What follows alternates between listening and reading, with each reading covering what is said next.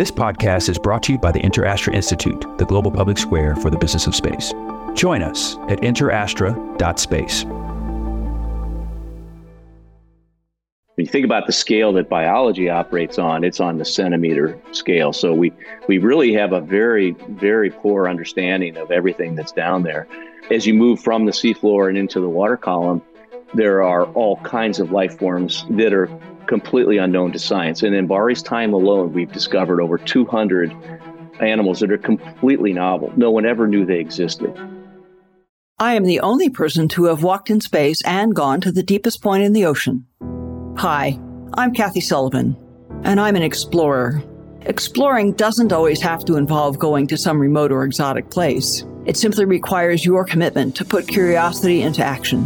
So join me on this podcast journey as I reflect on lessons learned from life so far and from my brilliant and ever inquisitive guests.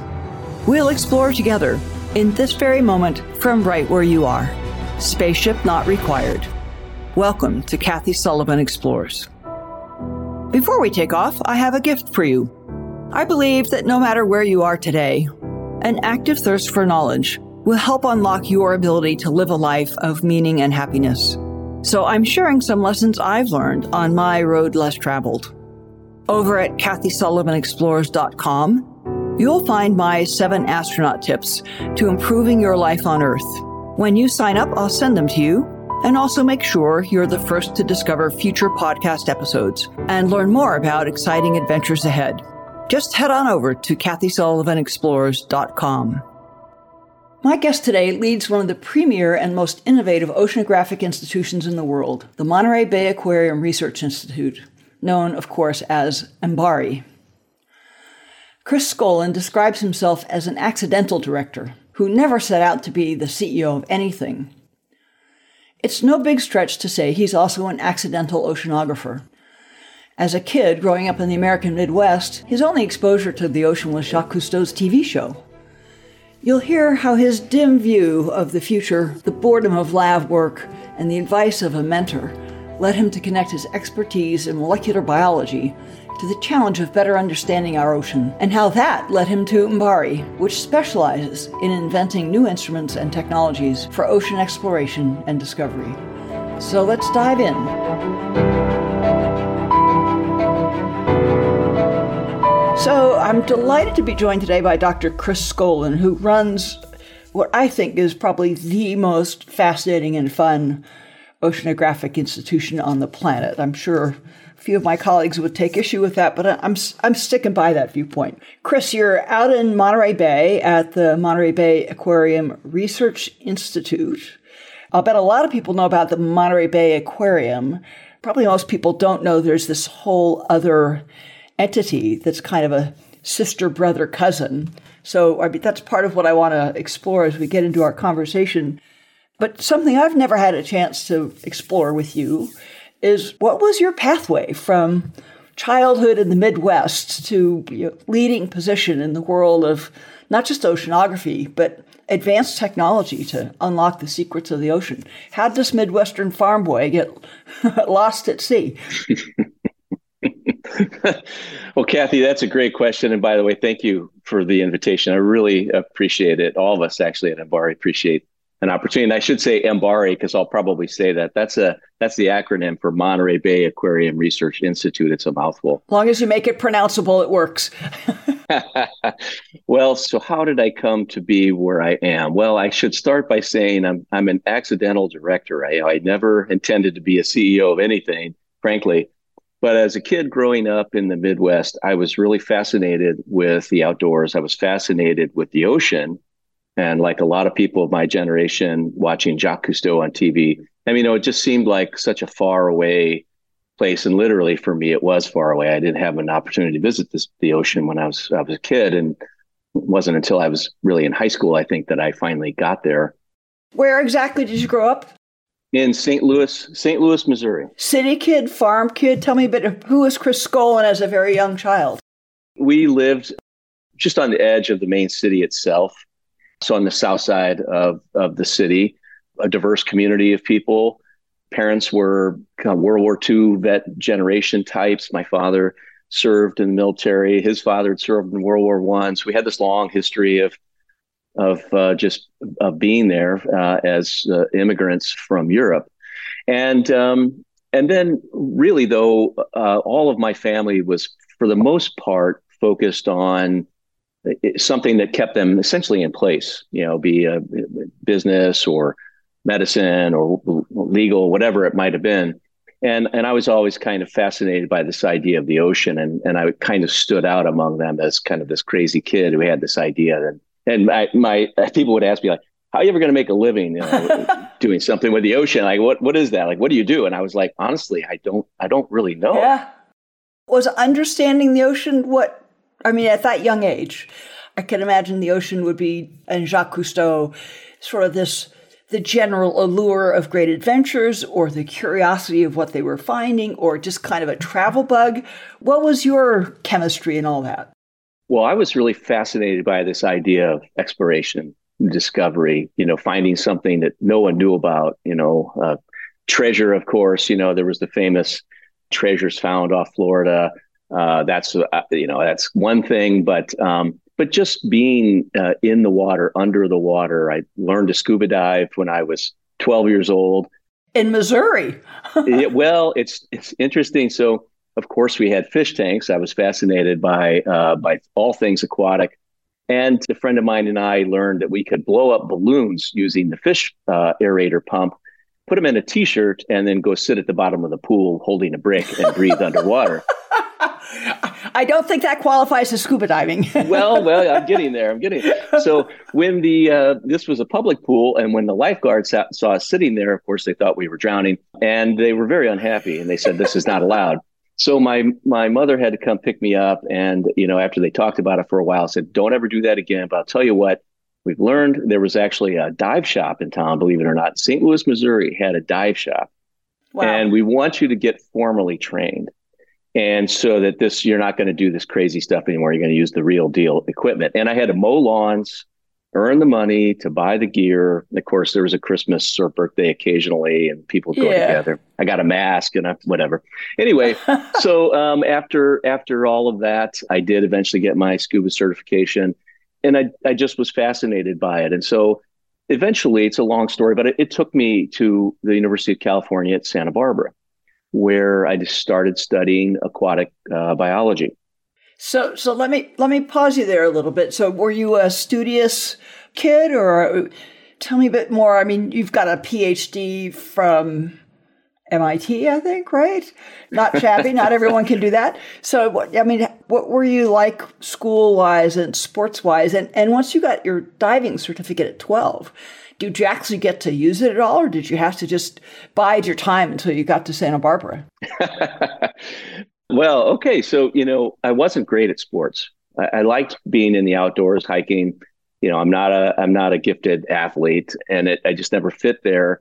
Even though I tried, I just was kind of just wasn't right for me. But I love this the idea for some reason laboratory stuff kind of fascinated me, and I was also a big fan of of classic movies like Frankenstein, or, you know, laboratory, yeah. you know, and science fiction and things like that. I just found that was just so cool, so fascinating. Yeah, you wanted to be the mad scientist at that young age. a little bit, a little bit. And I would get out. We had the Encyclopedia Britannica that you know we we bought, and then you'd get like one volume every month as you paid it off, you know, for five yeah. years or whatever it took, you know, one of those deals. But um, but I was just fascinated with it and the whole idea of science. Um, and of course, I there were individuals in my family who were medical doctors and engineers and things like that, not directly in my family, but my, my extended relatives. And, and so I just found it kind of interesting. And so really, I tried to figure out was there a way where you could kind of do this kind of laboratory science technology thing, but but do it in an environment that was really going to be fun that you personally enjoyed. And that was this combination of mix that with ocean science which at the time I or ocean something. I didn't know what the something was going to be. I had no idea, but I had I figured there has to be a way to bring those things together, and there there should be opportunity. Now in today's world, this is sort of commonplace, but in those days, you know, 40 years ago, it was a little bit on the edge. Yeah. So tell me about what diving, how were you able to further your diving interest after you got the certificate? Just going to the public pool and sitting on the bottom for longer no, times? I, I, did. I did go to the pool. You're, I did because I, you know, where else are you going to go? It, it's Missouri for God's sake, you know. and so um, lakes, rivers, and believe it or not, caves. And oh. so I would go to some of flooded limestone mines. So Missouri is an ancient seabed, you know, it's got limestone all over the place. And the limestone was mined for cement, basically to create cement and other things. And so, and there are also naturally occurring caves all over the place. Some of the biggest in the world, in fact, are right there in Missouri. So we're not talking open pit mines. We're talking completely underground. Right. So it's like this gigantic empty volume carved out of the rock underground, and, and then it fills up with water, with groundwater. Right, and with tunnels that have wow. no light above them. So you can imagine how my parents felt about me cave diving. This was not good, you know. they did. They, this was like, no, we don't like this. It, it, frankly, it's dangerous. And so after that, again, they encouraged me. They were like, look, if you're going to go scuba diving, we you, you got to get out of out of mines in in Missouri. I mean, in rivers, Scary, dark mean, places. you're gonna you're gonna you're gonna get hurt or worse. And so once again, they uh, one one morning they I found this little brochure about uh, the local dive shop was organizing a trip to Florida, mm. and uh, we were going to Silver Springs. It was actually cave diving, but right. these were big springs. Uh, and there'd be some ocean stuff too, and that was my first ever glimpse of that like ocean coral, you know, that yeah. kind of stuff, and it was cool. The Florida caves are often open to the to the sky though, so it's not the same as totally lost underground. Right, in a tight space where you, yeah. you know, with no light. Yeah, exactly. And it was just it was just wonderful. It was fascinating and um and but again, I kept thinking like how, how do you like how do you make a living at this? I mean, Jacques Cousteau did it. I'm not a TV personality. I'm obviously never going to be that. You know, so what do you do? Uh, and uh, outside of the hospitality industry or something. So yeah, so that's that's eventually why I decided, well, I better go get formal training in in, in oceanography to sort of find a, a, path forward. And so interestingly, I got to Santa Barbara. I never scuba dived once in California. no, hung it up and uh... it's it's a it's a huge big thing these days, as I'm sure you know well. Uh, the researching into which college, which university, and you know, if you're lots of people that get schlepped around by their parents to you know three, five, ten, some godly number of schools. That's certainly not how picking your college worked in my era. You're a bit younger than me. So, in all of the universities in the United States, how did you find out, learn about, and land on Santa Barbara? I mean, there's you know Washington, University of Washington. There's, universities all along the coastline. You know, why not one other of them? Well, once again, serendipity. You know, it's interesting. So I I started college at a place called the University of Missouri at Columbia, sort of in the center of the mm. state. It's where my parents had gone to school. It's where they actually met. So of course, you know, it, the apple does not fall far from the tree. Right, following so, footsteps. right, and I was there, and uh, but yet I really had this this this bug in me. I was I was enrolled in a forestry and wildlife program and so taking basic courses, you know, the chemistry, math, whatever, and standard things. And I was sitting one night, a cold, wintry night in the library, and I, I went to the librarian to ask, do you have any, you know, resources on colleges? I'm interested in marine science. And so in those days, you had microfiche. You might remember that, the little piece of film that was very tiny, you know, but then you would illuminate it, would project on a big screen and uh, it was the catalog for UC Santa Barbara. Which were only printed or microfilmed in those days. yeah, not, there was there, there was no such no thing online. as online. there was no internet, right? No internet, no cell phone, and so this person, I I don't know who they are to this day. I just they just said you really ought to look here. If you want to do this, go to Santa Barbara. And I was just like, oh, oh that's interesting. I had no idea. and of course i learned that there was you know there are many other places but i found so influential at that moment you know it just hit me. And of course what the images were sunny california you know these islands off the beautiful coastline, coastline yeah. palm trees. And i thought wow like you know i've never really lived in a place like that. That must be so cool. And so I, I applied, much to the chagrin of, of my parents who thought it was a bad idea.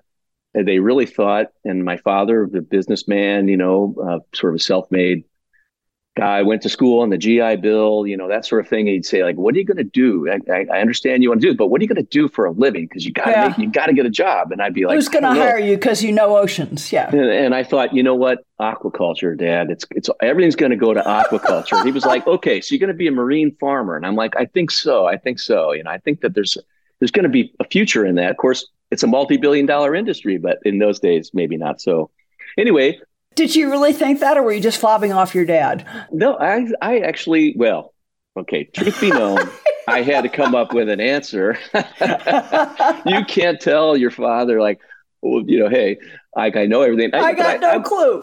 yeah, I was, I was, uh, I was honest in in my answer that uh, I do, I wasn't sure, but I knew that there was something. And they, you know what? And this is a big part of it. I think sometimes you have to take a leap of faith. And I, I talk to kids sometimes that come through MBARI or they'll write me a letter and say, doesn't everybody know everything there is to know about the ocean or how did you do it or, you know, this kind of thing. And just like our conversation, I say, you know, sometimes you got to follow your heart and you just, if it's something you want to do, give it a try. And there's always alternatives. So along those lines, I get to Santa Barbara. I'm just, it's, it's an amazing experience. I realized I was sort of like been plucked from you know somewhere in the you know the Midwest where we dressed. I had very long hair, wore bell bottom jeans. We're dating ourselves here. I show, yeah, I showed up at a place where everyone was really trim and had kind of this California hip look, and it was like men, and they would say, "Where are you from?" How did you was, get from Mars to And here? it was just like, my gosh, what you know century are you living in here, man, or decade, really? And so, you know, I realized, wow, okay, I, I, I'm I'm kind of in a whole different world here. But during my time there, I, I met some people who who had the same passion for ocean science as I did, or, or just the ocean in general, I should say, really, and technology.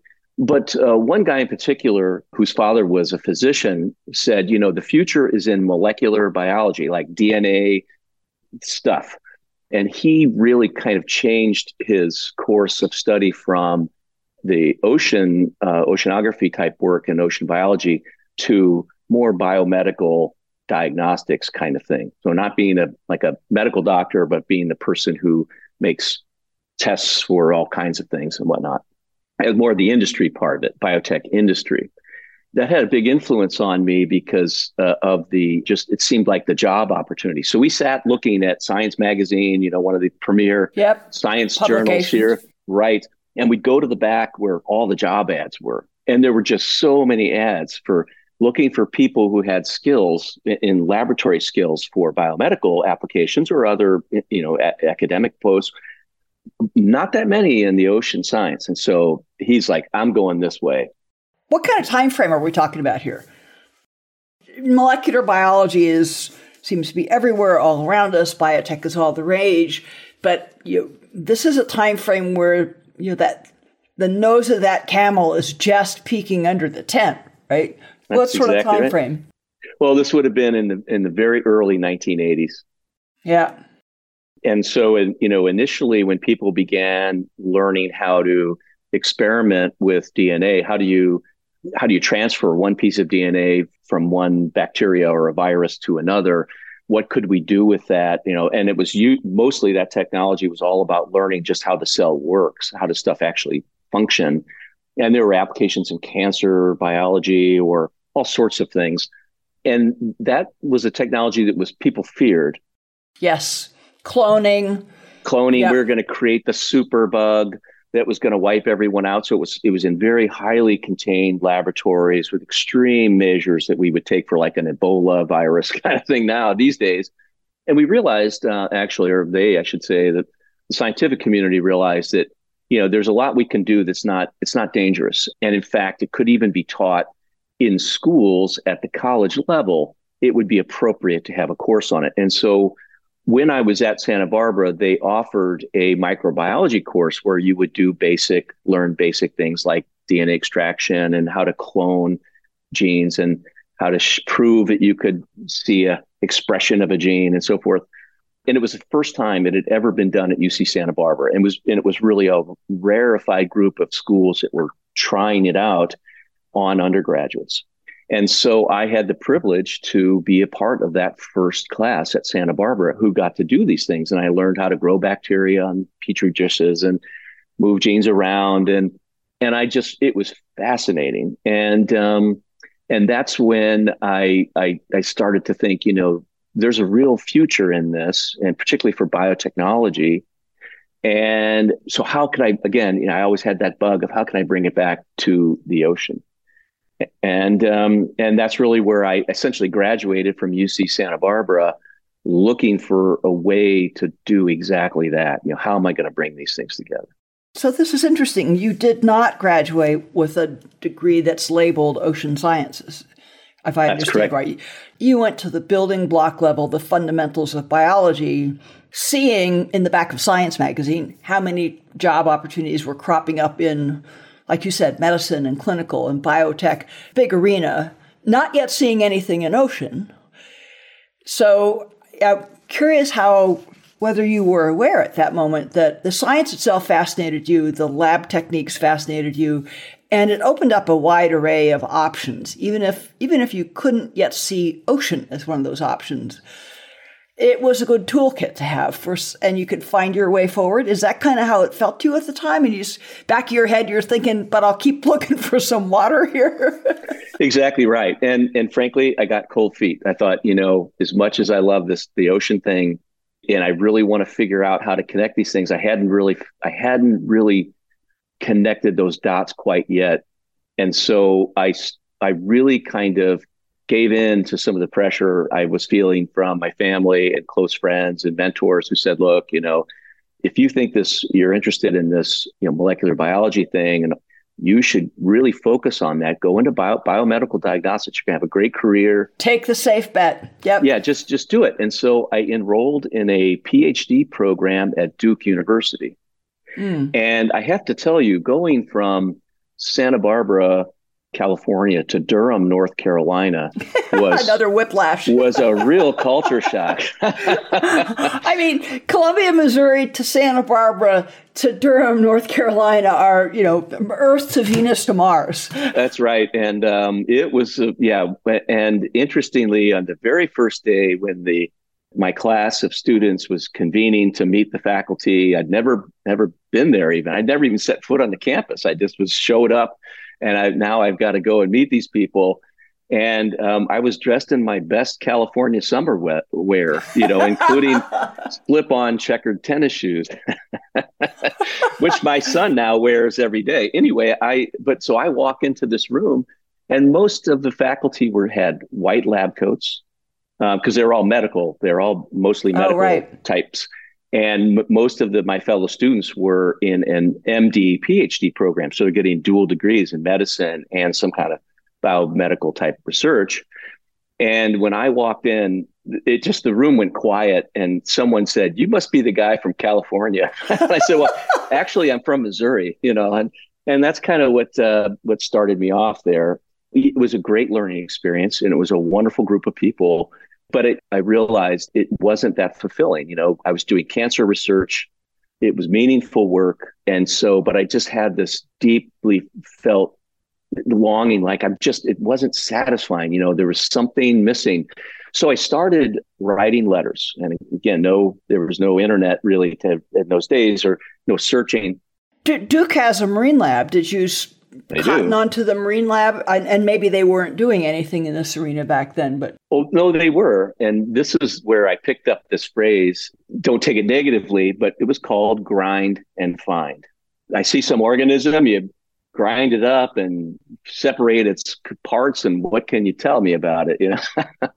And it was being used in the search for natural products you know uh, which was quite laudable. If you think about that it was being used in aquaculture, really, you know, looking for traits of certain things. And it was being used uh, as a way to create diagnostics, maybe say for a harmful organism, something that was a public health concern. How could we use, just like we test for COVID, for example, how could we do something equivalent to look for bad things in the environment or good things? Like red tides or harmful algal blooms that can foul a water system, things like that. Exactly. Yeah. So I started writing letters and explaining, you know, what my interest was in bringing the ocean science and this kind of technology together. And I was looking for a way to to leave Duke and go on to another another university. Who'd you write to? How'd you pick who to write to? Well, I reached out to like University of Washington, Seattle, Scripps uh, down in San Diego. Um, I knew people, of course, in Santa Barbara, Florida, Woods Hole Oceanographic Institution. I just started writing letters. And interestingly, somehow, I don't know why, I also wrote to someone in the University of Idaho or something. I don't even remember the name of the school. Very few people got back to me, except for just a few. And um, one person told me, reading my letter, I got this wonderful, heartfelt letter back from from a person saying, "It seems to me like you want to be an engineer. My advice is go come to my school, get a degree as an engineer, and then go back into ocean science." And I thought, well, I can't do another undergrad degree. this is just like too, too. I mean, at that point, I was I was making my living wage sort of as being a graduate student. I was I was on my own financially. I had to deal with that. A very very meager living wage, it must be said. Yeah, yeah, that, that's right. It's not a glamorous life. Another person, when I listened to what they did, I used that phrase "grind and find." They found it very offensive, and that ended that relationship pretty quickly. But then I got a very warm reception at Woods Hole Oceanographic Institution in particular, a person by the name of Don Anderson, who's still there, senior scientist, very famous guy. And Don studied harmful toxic algae. And his background, he had gotten a PhD actually at, uh, at MIT. And he had discovered through his course of study that this particular harmful algae formed a kind of resting stage, if you kind of like a seed. Because where, where these things go, it's like they're yeah. there and and then all of a sudden they disappear and then they yeah. come out of nowhere like where how does this work and he he got interested in that and that took him to to woods hole as this WHOI as they say woods hole oceanographic institution he went there and started a, a laboratory dedicated to looking at this particular kind of harmful algae well it turns out that, which is true of other things in nature you have lookalikes and so if you just look at some of these these are microscopic algae you can barely see them with your naked eye just a little thing. But if you put them under a microscope and you have two things could be right next to each other, one could be actually potentially toxic and harmful. The other one's completely benign and great for the environment. How do we tell them apart? And there was a lot of arguments. Classical taxonomy of these kinds of organisms is based on your morphology, looking at very minute details of, you know, where's the little spike thingy here? I there. tell what you are by the shape you have, basically. right, right, right. It's purely by I'm just looking from from the outside onto you. So this my opportunity that Don saw was to look from the inside out. You know, what does what would their DNA tell us? And an important discovery had been made that you could look at a particular genetic, a particular gene that's shared essentially by all life, with the exception of some viruses, ribosomal genes. So these are the these are part of the scaffolding that is the machinery that makes proteins in all cells. Again, viruses exception, they're, they're weird. And so if you if you decode the sequence of this gene, it turned out there are parts that are very, very conserved. They're, we share the same Every, kind of everybody's got them. Yep. Us and E. coli, you know, we're obviously have the same roots, but then there's stuff that's completely unique. Um, and now we might think of that even in the forensics world, you know, DNA science to identify people. Okay, but in those days, could I just tell two bugs apart that looked alike? And that's kind of what set me on this on the use of molecular biology, but it was in an ocean setting. Yeah. Although, much to my surprise, that was going to be a lot of lab work with things that were growing in culture. And what uh, I wanted to do was get out on the boat, go out to go sea, out to sea and, you know, and where's that adventure, right? But but and it's a step closer. it was one step closer, and what I realized with uh, one of my very good friends, Peter Franks, who's at Scripps Institution of Oceanography. Peter was really looking more at the physics and physical oceanography and how it currents work and so forth in relation to how these particular algal blooms, harmful algal blooms, evolve and are transported. Because those guys are not swimmers; they're getting moved around by waves and tides and currents, right? They they swim, but it's you know like yeah, that much. well, you know? Yeah, right. but at any rate, because of my association with the lab and my friendship with Peter, uh, they're always looking for people to go out and help at sea. I got to go with him. and so uh, we show up at the dock. I'm ready for the big, glistening, you know, marine research vessel, and it's an old kind of dilapidated, kind of converted fishing vessel that's clearly past its lifespan. and, you know, it took us all day to go out and just get a few buckets of water and to come back. Calypso, it is not. but the, here's the thing when Peter got back to shore, he would know immediately what was happening with the water column. He just it's very simple instruments that tell you about temperature and salinity and things like this, chlorophyll. And he could tell you all kinds of things that's happening and draw a section of how water's moving. I, on, on the other hand, had to go back to the lab with my vials of, of, of water. And then I sat behind a microscope counting how many cells could I ah. identify. Ah. Yeah, this not is not knowing, the role I wanted to be cast in. right, right. So microscopy was really the only tool that we had to try to put a number on where it's kind of like where's Waldo and how many. And so in the course of that, I started thinking, okay, there's got to be a way to take that those molecular signatures that those literally kind of like a way to identify A from B. How could we use that as a as a diagnostic, just like we do COVID is another great example. So, um, so that's where I, I met some influential people in the microbiology world who had learned how to do this kind of trick where you could um, actually stain a cell, make it turn a color under a microscope by having a, a sequence of synthetic DNA that would bind to its complement inside the cell and make it shine. And so under a microscope, it would just be like a flash of light. You know. So like, if, if you're George, you will light up green when I put this on you, and if you're Ralph, you won't, or you'll be a different color. So I can right away red. tell, or yeah. you'll be red. So I can right away tell Ralph from George and Susie, just visually. I don't have to pull a piece of DNA out of each one of them. Exactly, and okay. I also I can also do them in in parallel. I can have one sample and see both colors. Yeah, we literally did exactly that. And so this was a big step forward. You know, suddenly now we have a way to speed up the detection and, and quantification of these of these things that cause real harm. And you could even probably do that at sea, which well, Chris Scholin, which Chris Scholin was going to like a lot. you can. It is brutal. You want to sit behind a microscope in a rolling boat. I tell you, if you want to get sick, that's a great way to do it. I mean, it was like, and I'm not, I'm not kidding. You know, most of the, most people who go to sea find that it, it you will your inner ear is telling you you're moving around and your eyes are telling you a, a steady scene in front of you and that when those two signals disagree your stomach becomes not happy yeah that's right that's right and so therein lies the how i got to MBARI and what sort of really changed. So wait, did you did you finish your graduate degree at Duke or did you transfer to MIT? I transferred to MIT. Okay, MIT, of course, is a powerful, fantastic land based school in Boston, but it's got a, a joint venture, a handshake with Woods Hole, because Woods Hole, Woods Hole's life started as a marine biology lab back in the 30s, and it's technically just a lab and a research institute. It doesn't have degree granting capabilities. So they made a deal we can have students that'll come and work with us at Woods Hole and do this kind of work, access to our ships, and they're a super technology shop doing robotics and submersibles. But you guys will give them the diploma. Right.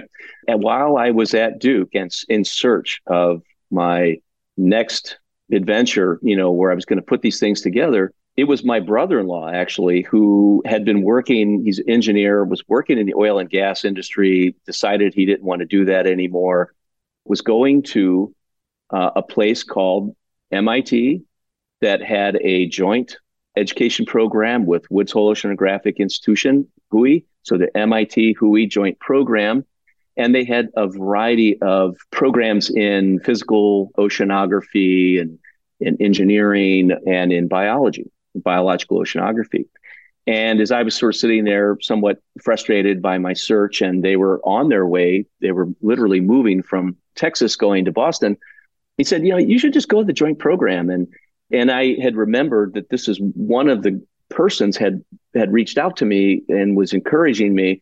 So that's really kind of how I, I made that connection from Duke. And so I left Duke on great terms with a master's degree and went off and started this PhD program under the MIT WHOI uh, banner.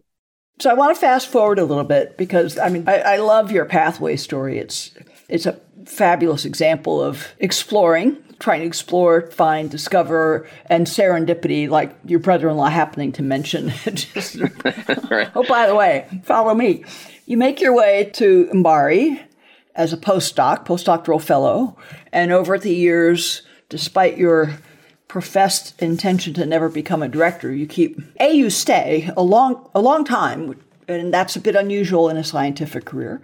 Now you've got this perch that lets you see so many dimensions of the engineering and the science of ocean science. So, in a nutshell, for people who are listening who only know the acronym and know how we have decoded it. What sets MBARI apart from a Woods Hole or a Scripps or University, any one of the other top flight oceanographic institutions? Well, I think it was really the founder, David Packard, who saw an opportunity to create an institution that didn't exist in his mind anywhere else. And that was going to be an organization that would be grounded on sort of three pillars, if you will. One, science, another, engineering, and a third, accessing the ocean, you know, essentially marine operations, if you will. And then, of course, there are supporting all that or all the other functions, education outreach, you know, things that come into that. But foundationally, the, the, the focus point, the starting point was science, engineering, marine operations. How's that different from a Scripps or a University of Washington? At first blush, it's not. But what differed in David Packard's eye was that we were not going to be encumbered by what had necessarily been done in the past or was sort of a status quo. We were going to endeavor to do something entirely different and take huge risks. So, for example, in the days when Mr. Packard, this is in the early 80s, is thinking about this, if you wanted to be a real top notch oceanographic institution, you had a submarine that people got in and went underwater in a in a crewed submersible and that was the pinnacle so when he would ask uh, leading scientists around the world hey what do you think would be the best thing to do the answer was always well you got if you want to be world famous you got to get a submarine and we're talking a, a, deep diving submersible that can go deep sea. How thousands the, of feet deep. Right, right, miles. so yeah. and so, but you know, but David Packard, being David Packard, he also had, of course, having served in government and had an association with the Navy, understood that there were other technologies that didn't require putting a human underwater and which can be a, a, pretty serious undertaking obviously very could be potentially dangerous. And and it, and it's expensive and slow. Right. So he had an insight which at the time didn't exist at these other institutions you mentioned which was what about a remotely operated robot and david mr packard had a wonderful way of breaking things down into what is the problem you're trying to solve? What are the options for doing it? You know so let's game the solution space. And then given the end-to-end thing of what we're trying to accomplish have a solution that meets all of our core requirements you know from end to end. And the fundamental requirement that was was being attempted was how do we access the deep ocean and his answer to that after some iteration with people around him was using robots and remotely operated technology because we'll be there more often and longer it'll be safer and it's a lot less expensive than a crewed submersible. This, by the way, is David Packard, just to put a fine point on it, co-inventor and founder of Hewlett Packard. So this is this is a man who's had bold, laterally thought ideas before. That's right. Yes, you know, in today's speak, uh, you could say grandfather of Silicon Valley. Yeah. So he was really among these pioneers who really, you know, built his company around this idea of teamwork, peer relationships. It's a community of people who are all working together. And I, you know, just like you, Kathy, having been in the space program, you know, you might be in that capsule and taking the spacewalk, but you don't do that without that entire group of people and they're all all deserving of great respect and admiration. And so that's exactly how mr packard felt like he he wanted to approach ocean exploration was we're going to do it through a technological lens and we're going to really push the envelope. At the time no one was really using remotely operated vehicles as they're called things with a long tether to a robot at the bottom to, to do any kind of ocean science no, the, I mean the oil in the oil field they were starting to be used for operating valves and things in the big right. seabed installation. So there was a pretty sophisticated body of practice, but like you said, scientists were locked into I've got nets and water sampling bottles and scuba gear and submarines and that's how I get the data that lets me understand the ocean. Right. And one of one of Mr. Packard's passions, one of the things he said was I want you to bring back data, not samples. How, do, how are you going to make the measurement in the water? When I was in search then of postdoctoral opportunities coming out of Woods Hole, you know, a lot of people thought, well, you know, you go to one of those great big um, yeah. oceanographic institutions, become a professor, you know, kind of take a tenure track route. MBARI was just a startup enterprise in those days, very small, handful of people, tiny boat, this one remotely operated vehicle we had two labs, one wet, one dry, one where we could use water and one where electronics. It was a completely, you know, different uh, scene than we have today. And what was interesting to me when I described what I wanted to do, uh, the folks at MBARI were incredibly receptive. They were like, "This is perfect. You know, how do you actually automate the detection of some of these things with robotics and at sea, but using molecular biology? Like, how would that work?" And they found it fascinating. So that's how I got my postdoctoral appointment there. And I was told, by the way, you know, uh, many of my mentors suggested if I went there, it was a it was a dead end. It's it's a career killer. You're going to chase this pipe dream. It's never going to work. Do safe science, and I think that's where Dave Packard encouraged us to do something that if we weren't failing, we weren't trying hard enough. That was his his idea. And so one day I, I was sitting there in the laboratory and I'd come up with this idea of how a, a mechanism, a device that could do this collect a water sample, apply a kind of chemistry, get a, a signal, and have that come back to shore without actually having anybody touch it and just get data and not the sample. And, and people thought I was crazy, literally. But but Mr. Packard came and sat down next to me, and he, as he would sometimes do, he would just show up and he wanted to see my lab book and he wanted to know what I was working on. And I described the entire thing end to end. And he kind of thought about it and he said, You know, it's going to work. But what you have to do is figure out the hardest step in that whole chain from end to end. And if you don't solve the hardest thing, you'll never, the rest of it doesn't matter. So just don't do anything. Just focus on that one thing that's going to make you fail. yeah. I mean, it's, a tri- I, it's, a triage thing, right? Uh, First of all, was, the main thing is to keep the main thing the main thing. And the main thing is if this doesn't work, none of it works. Yeah. Well, what's the point? You know, all that other stuff, who cares? Yeah. You know? So I realized that the whole thing hinged on this chemistry.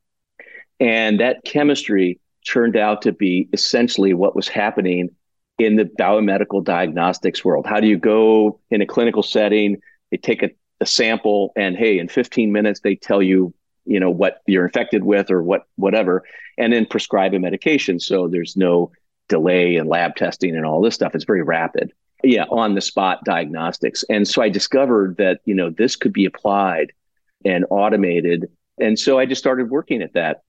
And you know over the years we built these machines and you know people thought i was crazy. Then we figured we actually proved we could do it. And you know, it's an ongoing thing. We've been doing it for 30 years and we're not there entirely, but it does work. And so along that way, I, I had, was working very, very closely with engineers. So I had never was told I essentially would only be there a couple years. I needed to find a job and move on. But MBARI was expanding, and uh, Mr. Packard really wanted to kind of double down on on his ideas. He saw that it was bearing fruit, and so I was I was offered an opportunity to stay it was really remarkable. And in considering how job searches are done, usually in my case, it was essentially a question of would I be interested in staying? And if so, I got a handshake and a pledge that they would do everything in their power yeah. to make me successful. That was it. You know, was no. well, you can't, but you can't beat that. And you know, the other thing probably worth pointing out, it's been you know background every time you say Mr. Packard.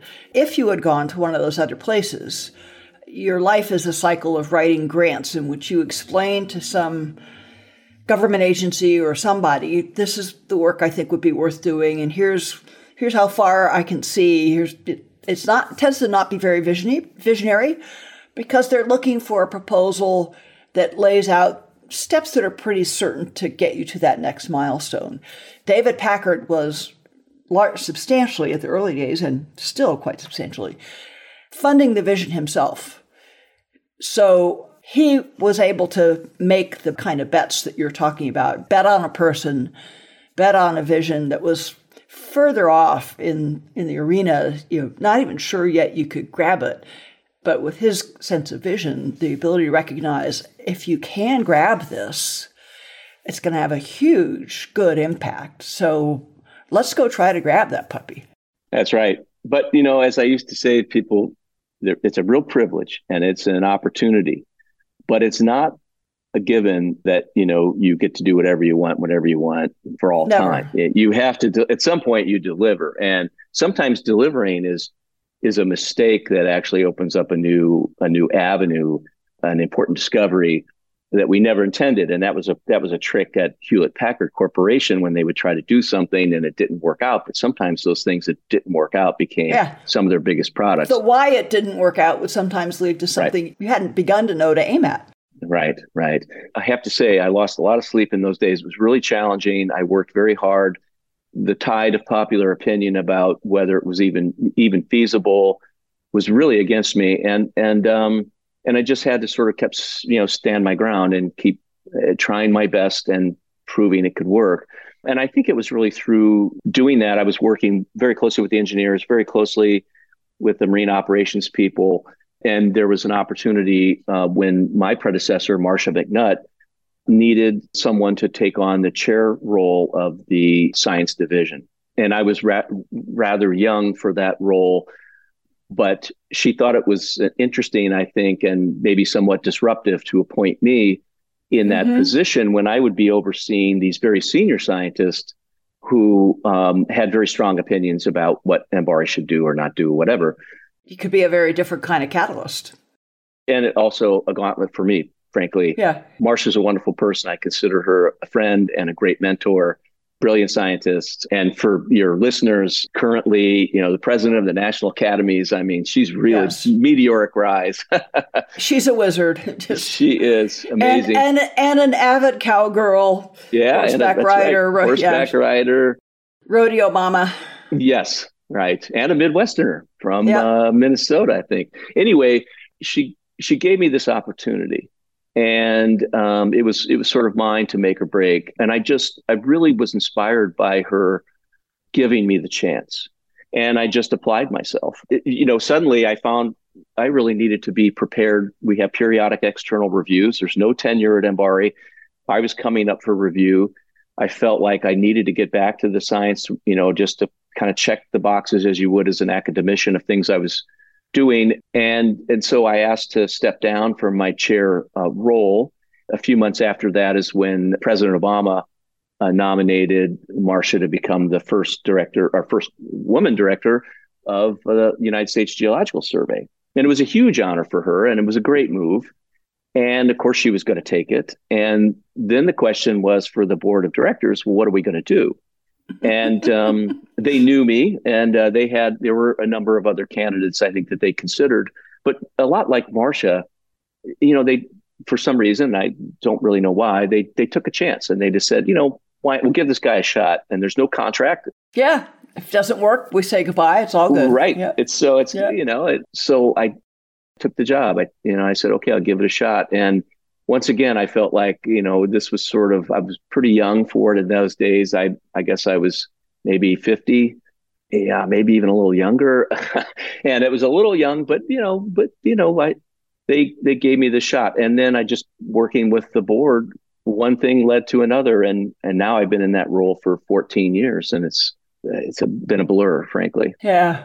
So I want to shift gears a, little bit in our final couple of minutes and come back to something that we touched on really right at the outset that You know, we hear so much today about how the world is awash in data, and probably easy to think, well, then surely we must know an awful lot, you know, everything we could possibly need to know about the ocean. On the other hand, you'll hear people say, I've been known to say this myself, yeah, but we know the seafloor of the ocean vastly less well than we know the surface of the moon or Mars. So it, you know, there's this schism, if as it were, between how much do we know about the ocean? Why does it matter? What are the big gaps? Why would it be important to fill them?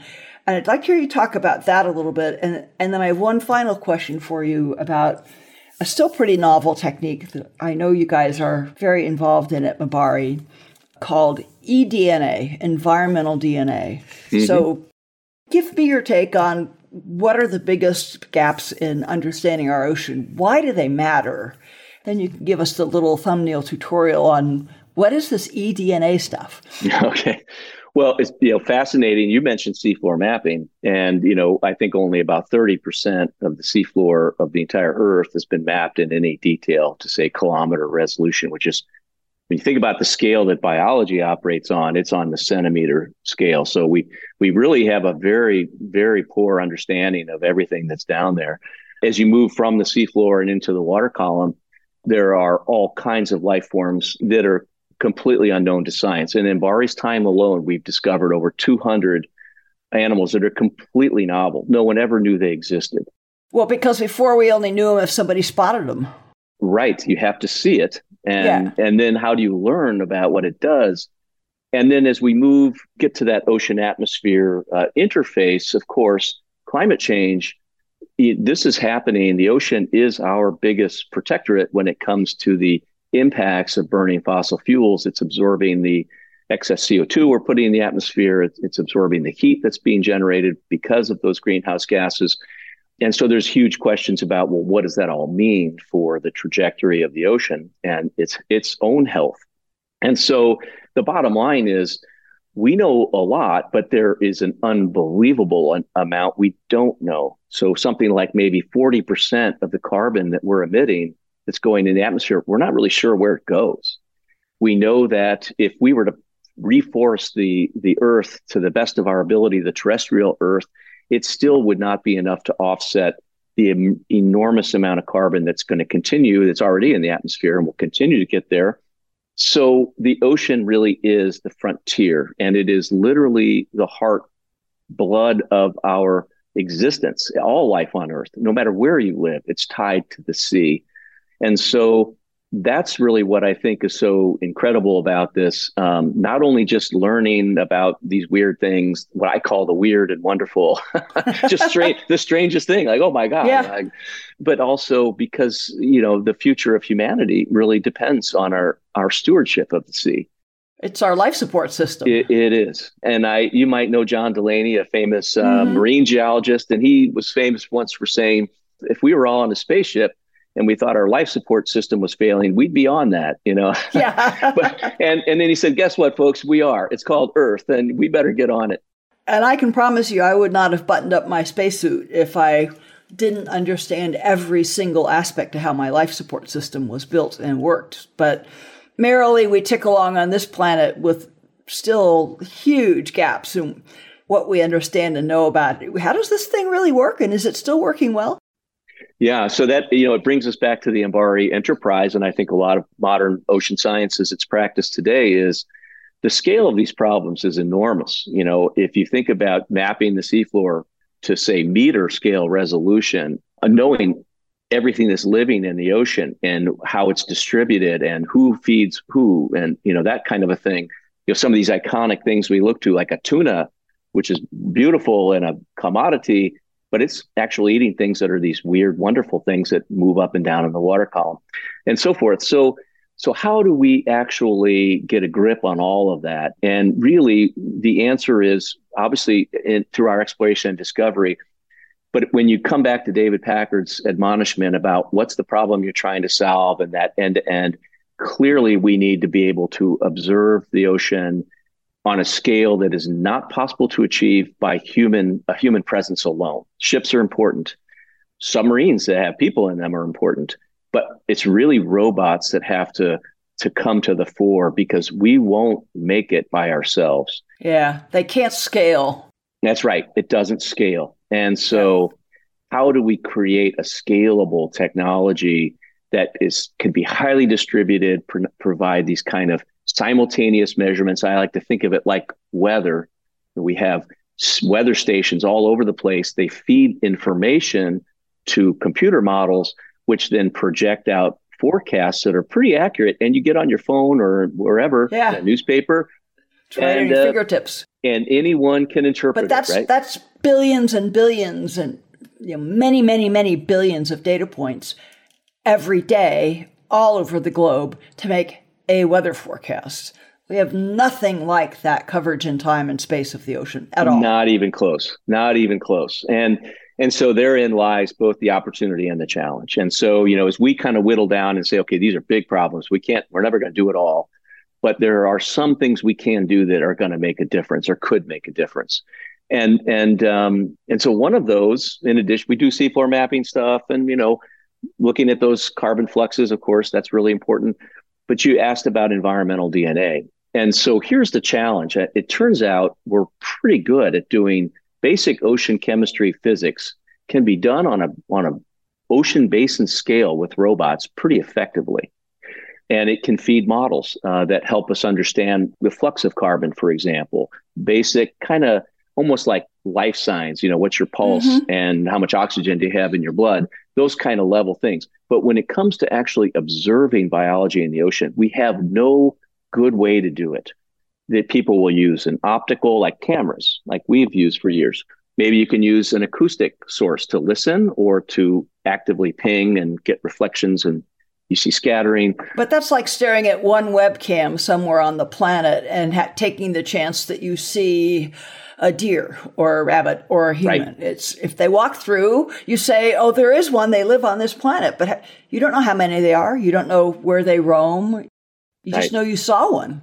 Right. And so, interestingly, because of just talking about optics and, and acoustics, those are things that can start to be pretty highly distributed. Now, the question is, what do you do with the data, the information? And no human can sit there and look through the video and count how many deer, like you say, or fish or what have, and let alone tell you what species it is or whatever. So that's being done by computers, by machine learning, AI kind of technology. So now you've got data going into something which very quickly can be turned into quantitative, actionable information. Now we still have this problem on in when it comes to biology in comprehensively, we really until recently had no way to survey uh, an area comprehensively for who's living there. And that it turns out coming back to our, our where we started this conversation with biomedical diagnostics and forensics, CSI. CSI for the oceans. These, all of us, as we move through the environment, every living thing, as we're moving around, we're leaving little traces of ourselves everywhere. Little bits of DNA? DNA, a little bit of skin, maybe a hair. Okay. Waste material. We're everywhere. And if we go into a room and it was sterile and we leave, forensics team could go in there and figure out a lot about who was in that room even without ever seeing us or knowing anything about us. And we can do that in the ocean now? And now we have learned that we can do it in the ocean. And it's a pretty remarkable leap. Once again, I go back to some young graduate students who came to me with this idea. You know, it had been practiced, people knew about environmental DNA. If you took a sample of water, you could find, for example, invasive carp in freshwater systems. It was very controversial because I don't see the fish, but you say, but their DNA is here. This we're talking a, a, soda can worth of water, a thimbleful.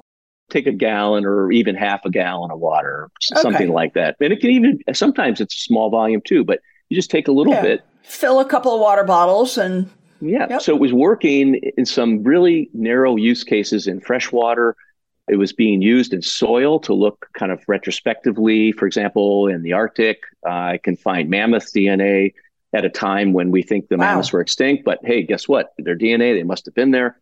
So, so these graduate students, um, if they were from Stanford, they said, "Let's we want to do this in the ocean." And one of the uh, funders of this was actually the Packard Foundation, was separately. So they brought them to MBARI, and, and we sat around just brainstorming. Well, what would you do? And uh, they had all these great ideas. We're going to go scuba diving and we'll collect water by the fish or whatever. And I thought, you know, why not? Why not go to the Monterey Bay Aquarium? Because here you have an ocean right there. you know, yeah, saltwater you know, tanks, and you know who's in it. you know everybody that's in it, and you know what water comes in and what water goes out. So just take a sample and you'll and see if it works. And it did. It wow. was remarkable. And they actually found out that there was one other thing beside everything that was living in the tank. And that was some of the fish that were being used to feed the animals. Oh, uh, wow. The carnivores yeah. in the tank. yeah. But I've, I've been there for a feeding on the big tank and yeah, throw however, however many pounds of fish at the top of that tank. Right. And I mean, the upper 10 feet of that tank just turn to froth as the tuna and everybody mill around. It's it's remarkable. It sure looked to me like no bit of protein made it to the bottom of that tank. not not much. Um, yeah. And so you know, this was a really remarkable kind of moment because it suddenly it it, it was a revolution happening all over. Really, many groups were looking at can we do this in the environment but it really showed that this was a had real potential to be the only thing comprehensive way of surveying for biology from from bacteria to whales just by taking a sample of water and concentrating the DNA and sequencing it. And then using, you have to use computers to decode all that information to turn it into, into some kind of quantitative, uh, actionable data. It was pretty remarkable. That is really fabulous. The final point I want to touch on with you, I think you just laid the groundwork for brilliantly because just like in your own experience, you thought, I want to do ocean science. And as you kept exploring your way forward, you discovered there were a lot of other avenues, a lot of other tools that could be your pathway to ocean science. It didn't have to be take an oceanography major. And you know, your description, just that little bit you just laid out of eDNA, you know, there's computer programming, there's you don't hire all PhDs at MBARI, right? I mean, it takes a lot of people that are just playing good with their hands at smart engineering knowledge, assembling and building and maintaining things to enable what you guys do. So I'm curious what your top three points of advice are to young people who talk to you have got some glimmer in their eye about the oceans. Maybe they saw an old episode of Jacques Cousteau. yeah, well, usually when they come they you know they already have some passion for the ocean and an inkling that it's important. But in case they don't know that i like to remind them you know the age of exploration and discovery is alive and well. And it's not just academic for the books kind of stuff. This has got real application that will is world changing and it's important for humanity. I think a lot of people that i talk to young people they want to make a difference. They don't want to just go and you know write academic papers that sit in some journal. They really want to have an impact, and in fact, that's even more important than the academic kind of what you might think of as academia. So that's the first piece: is there's lots that can be done, and as you say, to do that, it takes a village. This is not a job you do alone in a laboratory. You really need to be able to connect with a whole variety of disciplines. There's going to be engineering and that's going to be on hardware, on software, electrical. How do we connect these systems to just facilitate uh, an IS kind of function? And then there, of course, is the science piece in in helping to drive some of these questions. And it's that it's that yin and yang, the back and forth of of that interplay where these new ideas and new solutions like environmental DNA, they emerge. Now we know it works. How do you scale it up? No one's going to do that by themselves. It's going to be a whole plethora of people. So there's there's enormous opportunity. This is a multi-billion dollar, probably trillion dollar industry that's happening globally. And there's ways to participate it in for profit, there's ways to participate in nonprofit, there's ways to be involved just from an educational uh, or outreach perspective. And all of those are are critical. And it doesn't mean you have to necessarily get on a boat and go to sea. So for some individuals who may have an accessibility, it's just not something that physically they're capable of getting on a boat and doing. They can still play an equally, if not more important role on the beach and working, you know, working these things, developing these systems. So interestingly, I think more than ever now, ocean, the ocean science kind of enterprise, we're sort of kind of talking science in general, is been is the most accessible it's ever been because there are so many ways to connect to it. And I think we've also realized, just as David Packard taught us all those years ago, we're stronger when you bring in different perspectives, different voices, different life experiences. That's really what makes us think and come up, be more creative, you know, is to coming together and not get siloed, you know, not sort of stick with the status quo, but you need these disruptions to kind of bring in a new idea and that's exactly what we're trying to trying to practice. And you, thanks, Kathy, you've helped reinvigorate us you know, along those lines, with your last visit to MBARI. So we're doing exactly that. You know. So, so I guess the the punchline is let in that wacky kid from California with the checker sneakers. well, from Missouri, you know, right? needed badly needed a haircut and a, and a new wardrobe, right? oh yeah. Well, Chris, it's it's always great talking to you, and you've done a great job, I think, of capturing the the excitement and the, the sense of, I mean, real community culture at MBARI. I mean, the guys that are bending metal to make the device are hand in glove and side by side with the pointy headed scientists and the, the computer nerds. And it's just, it's wonderful to feel and see that chemistry happening as vibrantly as it does at your place. So let me know when you next need another lab review or flyby visit. I'll happily hop on a plane and be out there in a heartbeat. Oh, you're always welcome. You're always welcome. And, uh, you know, you're not that far from where you got your start out here at UC Santa Cruz. So, you know, hopefully it's like, it's old home week if you could come back. But, well, thank you so much, Kathy. And thanks for everything that you do and for being such an inspiration to so many people. I was among those who watched as you took your fateful spacewalks. I was a big fan and uh, it was just phenomenal. So thanks for being such a great mentor and, and such an inspiration to everyone. Well, thank you're Very, very welcome. And ho- hopefully, with this conversation, we're both paying some of that inspiration forward to a next generation. And I hope so. There sure is. Uh, there's a whole world out there waiting. It's just you just got to go get it. Thanks so much for joining me on today's mission. For more solo shows and deep dives with incredible guests, along with all the ways to get the podcast and much more, head over to KathySullivanExplores.com.